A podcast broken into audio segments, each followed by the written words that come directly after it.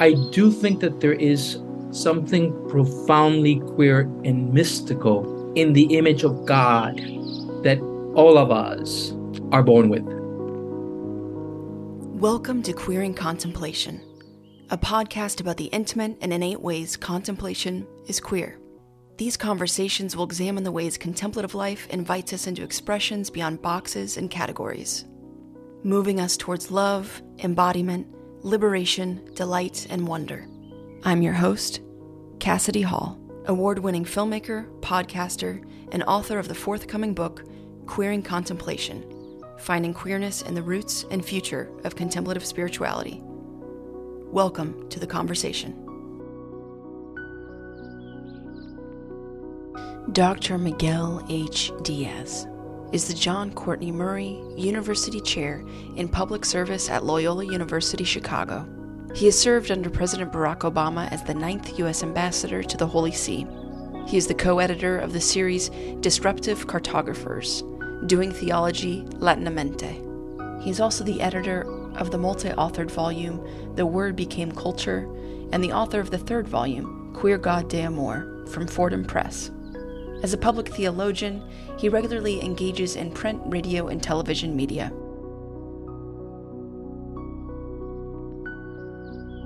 Well, Miguel, thank you so much for joining me today. It's really great to talk with you. Thank you, Cassidy, for inviting me. One of the first ways I love to dive in is to ask you how do you personally define and experience the word queer in your own life, spirituality, and work? To me, the word queer can be defined from a certain point of view. One can think of, of its use in terms of a noun, one can think of, a, of its use in terms of an adjective, and one can think of its use as a verb. And it is that third one that I, I like to to think uh, governs and, and predominates my own um, way of thinking. And in this book, Queer God de Amor, which is part of a of a series, the Disrupted Cartographer series. It is that third use, verbal use, that that uh, predominates, in the sense that to queer for me is to disrupt.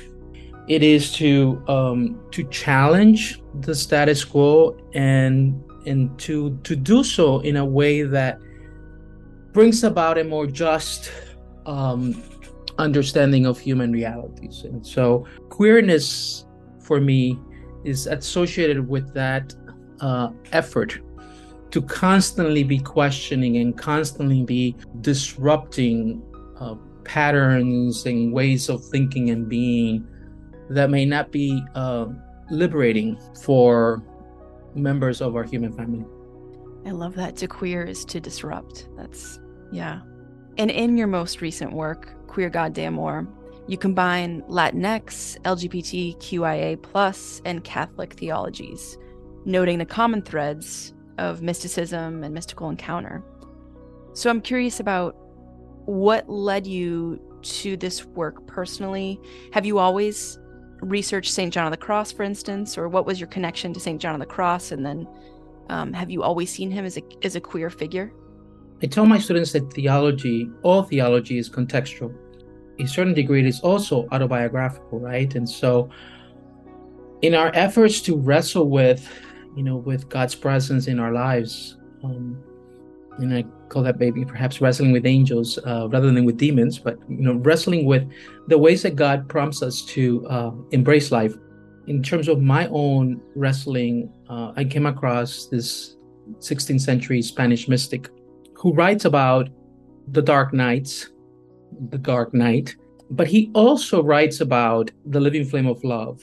And um, many of us might miss um, this twofold aspect of his spirituality, right? Um, and I think that that twofold aspect of his spirituality is very attractive in the sense that as human beings, we all go through these ups and downs, right? Um, and at various stages of our lives, we need to strip ourselves we need to detach ourselves from from that which stands in the way of god and so this book for me is not just theological in many ways taps into some of my my primary interest in theology, the doctrine of the Trinity, but it is also uh, profoundly uh, personal. In, in the book's introduction, I explicitly state, and here I'm quoting from the book, this book was birthed from the personal struggle and from the experience of standing in solidarity with the struggles of numerous queer persons whom I have been privileged to meet and accompany since I started the process of coming out to myself, family, and friends. Coming out is not always as liberating as it's often as is often assumed to be, as anyone who has accompanied LGBTQ plus persons, in particularly brown and black body uh, bodies knows, right? Cultural realities connected to my own Cuban background and my Catholic faith obstructed my journey of self discovery and self transparency. And as is the case for many queer persons, coming out involves an ongoing wrestling with the angels to reject powers and principalities that stand in the way of human flourishing and our ability to know and unite with God and neighbor. And so for me, this process um, that entails both a an embracing of the dark night so as to detach ourselves from everything that is not God. And then to come on the other side, having gone through this this this uh, level of of awakening and come to the other side with a different perspective on life. It's that second half of that other part of John's teaching that I, that oftentimes we don't talk significantly about, which is governed by that living flame of love and the you know that, that stage that enables communion with God and each other, but it does so in a different way because now you're able to see life um differently, right? You're able to see now all things, put things in perspective and persons in perspective and, and see everything in God it is that that deeply because of my own journey of, of faith um, as well as my journey my theological journey it is that which impacted and and and and, and largely contributed to the to choosing john of the cross and and also to writing this book. Yeah and and for those listening who maybe um, are new to your work are new to st john of the cross how would you maybe summarize what the book is about and a little bit more maybe about who uh, John of the Cross is? The book is about the mystery of God. And to me, the mystery of God, as Christians understand this mystery, it's about relating divine and human life. And it's about relationships, it's about interpersonal relationships, it's about love. Um, and this mystic particularly as you know, particularly in, in his poems, offers tremend a tremendous resource for uh, thinking about God in in erotic terms, in high in, in, in ways that that tap into the experience of human sexuality, the intimacy that occurs as a result of you know union with another person. And so he's not shy about um, drawing upon this experience to both explore the nature of God, the reality of God, who we are as human persons, and to relate, you know, who God is with who we are called to become. Yeah. And I love what you say in the book. You write, that St. John of the Cross opens the door for understanding not only the erotic elements of mystical experiences, but also the mystical elements in erotic experiences. And can you share a little bit more about how his his writing, his work, his life awakens this erotic elements and mystical experiences, and how that can enliven us to maybe see uh, the erotic in everyday life? En mi pecho florido que entero para él solo guardaba, allí quedó dormido, y yo le regalaba, y el ventalle de cedros a él estaba. On my flowering chest that I saved for him alone, there he fell asleep. As I caressed him, as the breezes from the cedars fanned our bodies. O noche que guiaste, o noche más amable que la alborada, o noche que juntaste amado con amada, amada en el amado transformada. O night that guided, o night more friendly than the dawn, o night that joined lover and beloved, transforming one into the other. And then this following poem, Cántico Espiritual. So the the the, the first um, two verses were from Noche Oscura, Dark Night. The following is from his spiritual canticle, and you can see the very um, sexual and erotic mourning after the divine lover um, in his opening lines. ¿A dónde te escondiste, amado, y me dejaste con gemido? Como el siervo oíste habiéndome herido, salí tras de ti clamando, y eras ido. Where have you hidden my beloved? there, because of the Spanish use of the language, beloved, amado, there's clearly a, a male lover, right? And left me mourning. As a stag, you fled from me and left me wounded. I rushed out clamoring after you, but you had already departed. It's hard to read these poems, which um, you know, and, and Juan is widely known in the Spanish language as one of the greatest, its greatest poets, right? That Spain, the Iberian Peninsula, Spain has produced, right? So it's hard to read these poems and not to be moved by the the passionate words of the poet, um, but also not be moved as a theologian, not be moved um, to think about uh, who God is and who we are called to be. And so, and that's why I draw upon these poems and in, in the poetic language, which for me, art and poetry are always open ended. And therefore, uh, as many theologians have affirmed, the closest we can come to the mystery of God. Uh, and why is that so? Because our tendencies are, it's, it's always to box uh, to place God in closets, right? And to limit um, the reality of God or the ways that God can be experienced among us and named among us. And, and poems, by their very nature, are open ended and therefore um, invite ongoing reinterpretation. And his, per- his poems certainly do that. And in particular, they invite us to relate the life of God in human life through the language and the experience of human sexuality and eros. Yeah, thank you. One thing I love about the way you're talking about it right now and the way John of the Cross writes is that he begins with the premise of queerness existing, right? And it's almost like we go backwards and, and see the mysticism, the eroticism, and the spiritual aspects of it. Uh, but so many times that isn't kind of the route things go. And I'm thinking right now, I believe it's Dr. Tonstad who who kind of talks about beginning with the premise of innate belonging as opposed to apologetics. And that's one thing that I think John of the Cross invites us into is this fullness of self uh, in all of our erotic ways and being just innately belonging, innately existing and inviting the ways that we can maybe you know connect with god or go deeper with the divine in in unique ways related to to our existence.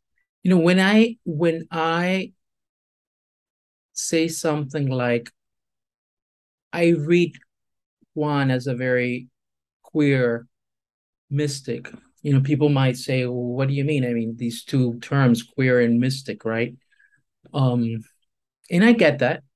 I then offer, you know, the possibility of saying, okay, consider what mystics do, right?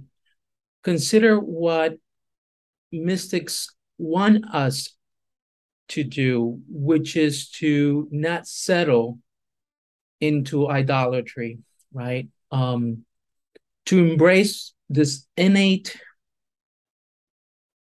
desire that we have for the infinite, but for an infinite mystery, for an infinite God who is mystery that defies all kinds of expectations, um, definitions, um, efforts to limit you know, that that reality.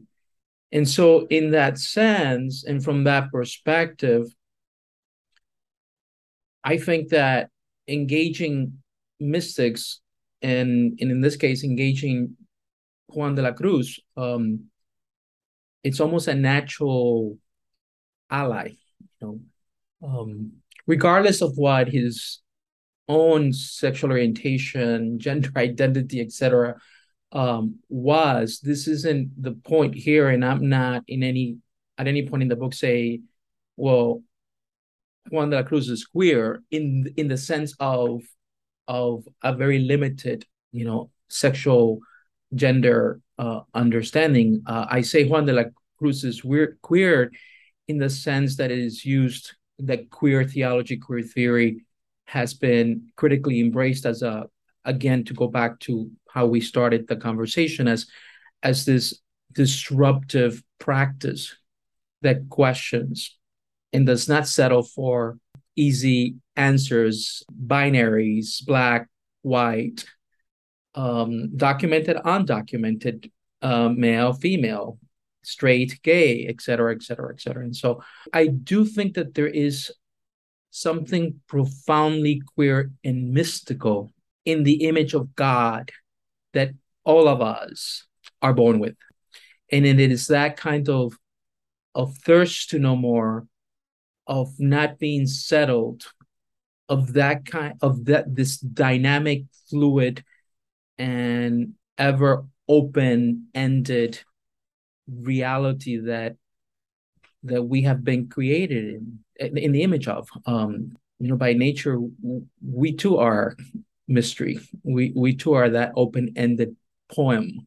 Created in God's image, I think we are by nature dynamic creatures, fluid, um, intended to be open, uh, to be recreated again and again and again as a result of human relationships and our relationships and our relationship to God that is mediated in and through those relationships. Yeah. Infinite desire, infinite mystery. And I love that the almost insatiable image that gives me. Our hearts are restless, wrote Augustine, right, in his Confessions, until they rest in God. But Eros is also something very human that taps into that restlessness, right? Um, and for me, it is one of those human experiences, right? So eros and sexuality is this my former mentor uh, who passed away way too young, Catherine Mowry LaCugna, would say, you know, that you know, sexuality is this capacity that we have inscribed in us by our creator to to relate. Broadly understood, sexuality is this human capacity um, for ecstasis, right? To give and receive from others. And of course, there are different ways in which in which we as sexual beings embody that capacity to relate, to give and to receive for others. And certainly, if we are going to uh, acknowledge an omnipresent God, we also should acknowledge that omnipresence in an omnisexual way.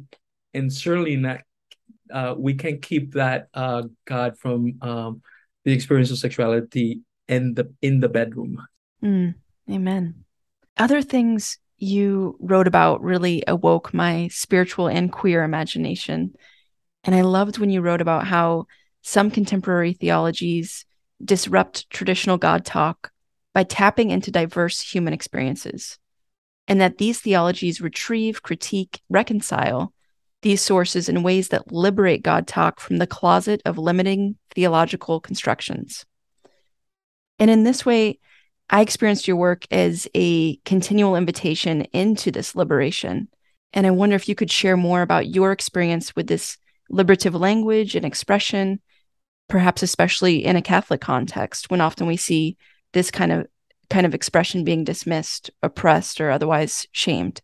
So one of the key arguments that I hope readers can get out of this book is it is in, in, in some ways or in many ways or the book's central argument is is incarnational right it's about the central teaching of Christian faith that proclaims that God becomes human, right? That God becomes one of us, that God, by the power of the Spirit, continues to abide with us. That humanity, that, that humanity of God invites me to continue to discern God's presence all around me. You know, in Genesis, uh, tells us that God created us in God's image. We turn that around and we have the temptation at times is more than a temptation. We actually turn that around and say that everybody is everybody's being created in my image and there therefore that opens the door to idolatry because there is that uh, this other aspect you know discerning that presence means that we need to allow for a wide range of human experiences to speak about the mystery of god and to turn to a wide range of human experiences that can help us um, expand our imagination and horizon when it comes to that to that mystery. In in in the perspectives that that come from um and so she who is the mystery of god in feminist theological discourse the disabled god towards the liberation theology of disability the cross and the lynching tree uh, james cone uh, famous text bringing together inviting us to consider the public lynching of jesus with the public lynchings of black bodies. All of these efforts are attempting to you know to invite us to consider how god is present among and how uh, among particular communities particularly communities that are marginalized and oppressed and how this mystery can be named from within those experiences and i think that the trick is cassidy not to then allow for any experience to be the only experience, right? And to be the last theological word. My book is one among thousands of perspectives, uh, invitations to consider um, naming the mystery of God. It is not the perspective on God, and it is not even the queer perspective on God.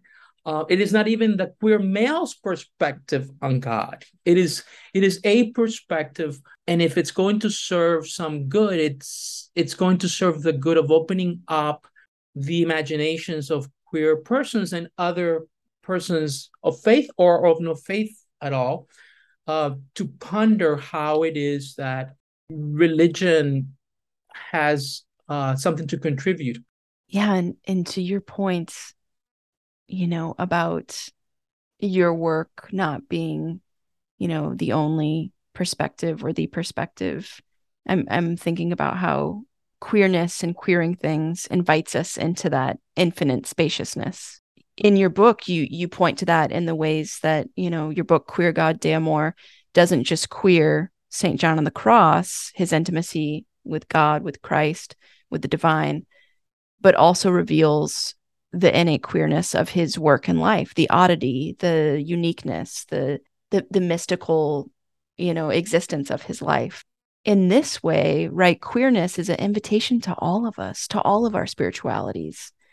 From the perspective of the practice of hospitality, I would think that queering invites hospitality, right? It invites in one of the chapters in the book on the ecstasis, you know, divine and, and human, I explore this notion of the human person as a uh, as an ecstatic being in the image of the divine persons, as as ecstatic, as other oriented. At our best, we are called to open up spaces, right? Create spaces, inclusive spaces of conversation, of of of um, of thinking and being in the world. And so like like all human words, words need to be contextualized, to engage in conversation, um, to offer, you know, and, and, and certainly this is the case with the word queer, to offer persons an understanding of how this word and how in in, in how its its richness can can contribute you know so its rich meaning can contribute not just to queer persons and their queer experiences, but to you know to all of us to understand that that in fact we are all called to be queer and that's why the words queer and god come together because God is the queerest of all realities, right? Uh, precisely because, you know, of this ineffability. And if that's the case, then why do we resist, you know, calling ourselves queer or embracing this term when in fact, to me at least, this is at the center of you know the christian theological tradition we may not have used the term before we may not use it we may not use god and queer in our in our daily uh, conversations but i think that once persons understand why it is that those two come together my instinct is that there is the aha uh-huh, now i can see why it is that in fact you know th- these two make sense these two terms make sense god and queer to bring them together, particularly in a theological um, conversation. So, yeah, and back to what you said earlier. Well, what you just said now, right? We were all called to be queer, and God is the queerest of all our realities. To add to you know to this, so we have the the God piece, and and my argument that you know God is the queerest of all realities. The the mystery of God is by nature queer in that sense but also you know drawing from the mystical theological tradition and in particular from john of the cross you know mystics are are persons who commit themselves to practicing this kind of detachment from all that masquerades itself as god right? Setting aside all that stands in the way of union with god and our neighbors and rejecting humanly constructed idols in order to rediscover all persons and things in god.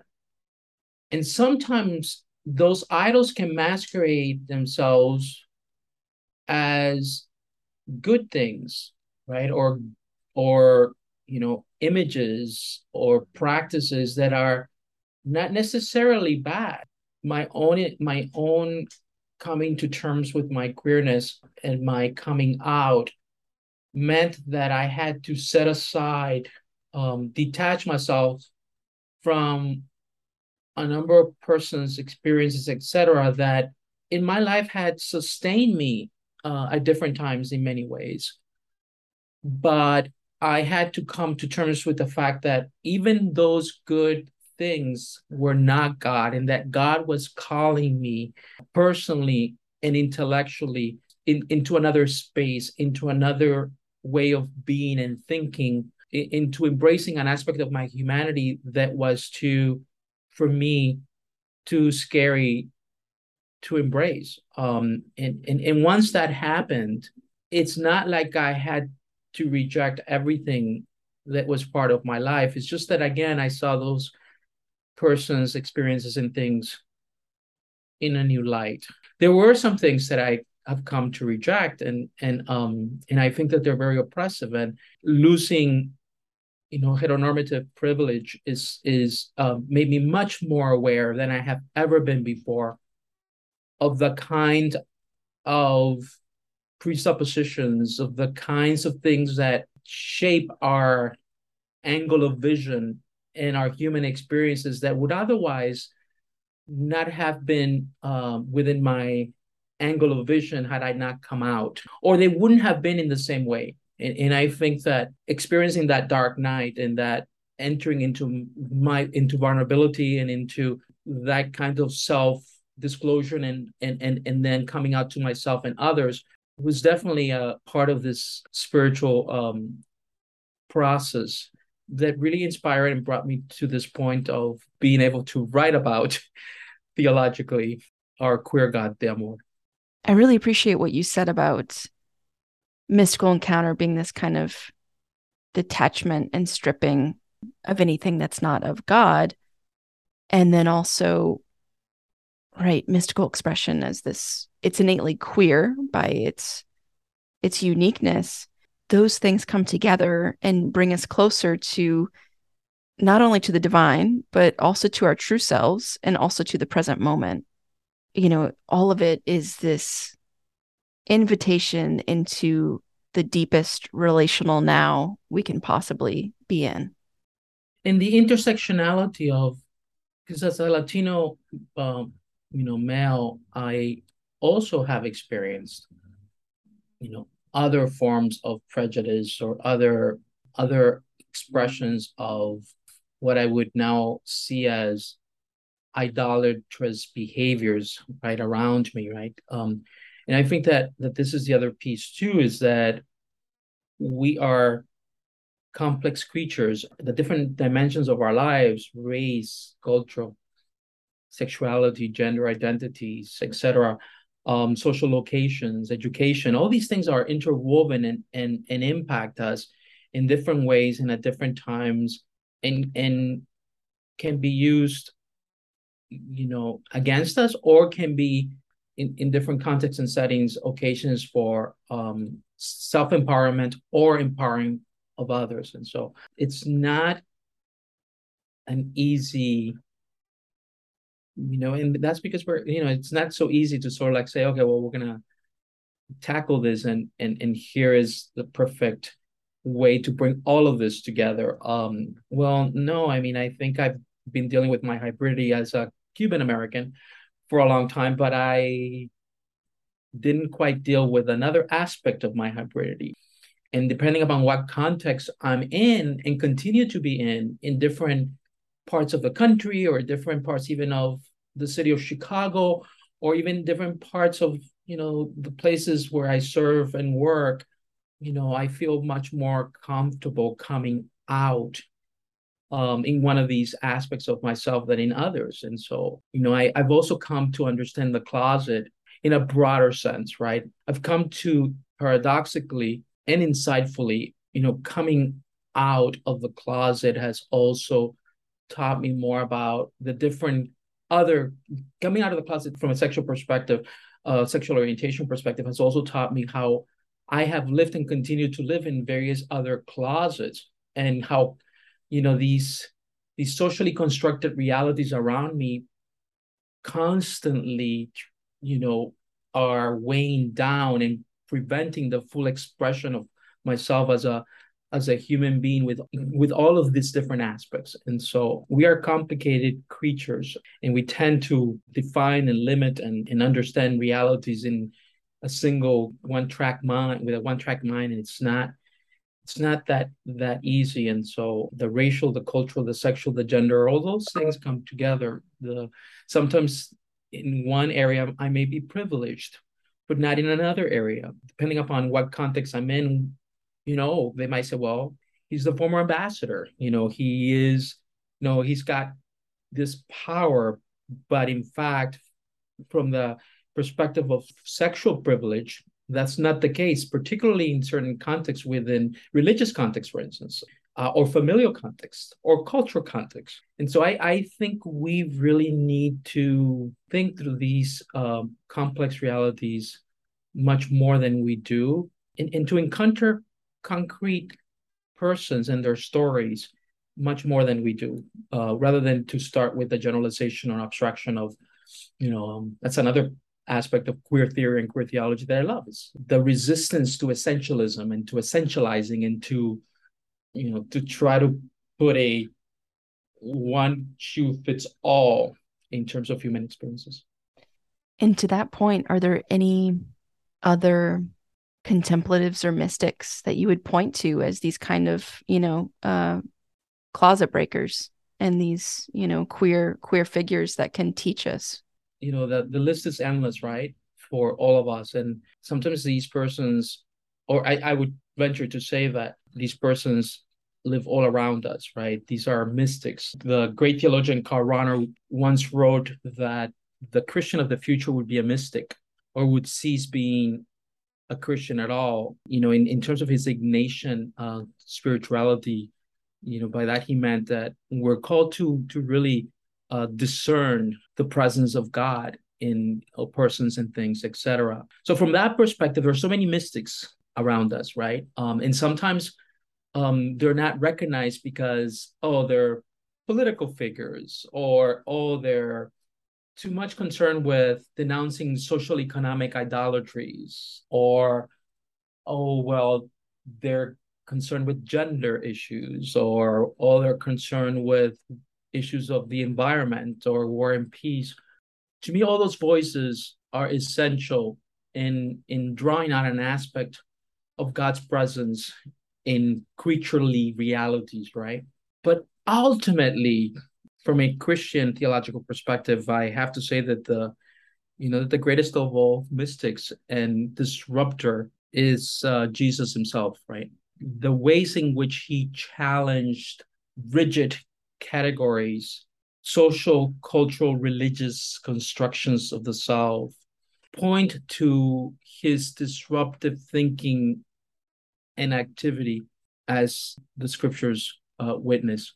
You know, his interactions with the woman at the well, the Syrophoenician woman, his parables, the Good Samaritan, you know, it's fascinating to read these stories and to see that in fact he was the embodiment of of God's queerness, of our queer God de Amor. He was in fact punished for that kind of expansion of our imagination, religious, cultural, in uh, in in in various other ways. And so, um, I think that for for at least from a Christian perspective, a Christian theologian, a mystic, any one of us who claims that that identity is called to be a disruptor, right? It's called not to settle for prejudice, for the status quo, in whatever way, shape, or form that prejudice manifests itself. I like to think that this book may be new in terms of its ideas in some ways, but I like to also think that it is so thoroughly grounded in Christian tradition, imagination, and in particular, the life of Christ. Well, Dr. Diaz, thank you so much for taking the time to talk with me, and thank you for your work in the world and uh, for being willing to join me today. Thank you for this tremendous opportunity to engage you in conversation and blessings on the on the work that you do, you know, to open minds and hearts to the mystery of God. Thanks for taking the time to listen to today's episode. To support this work and get sneak peeks of new episodes, join me at patreon.com slash Cassidy Hall. You can also learn more about me and my work at CassidyHall.com. This podcast is created, produced, and edited by me, Cassidy Hall. Today's episode features the song Into the Deep by Daniele Musto. The podcast is created in partnership with the Christian Century, a progressive ecumenical magazine based in Chicago. You can find out more at ChristianCentury.org.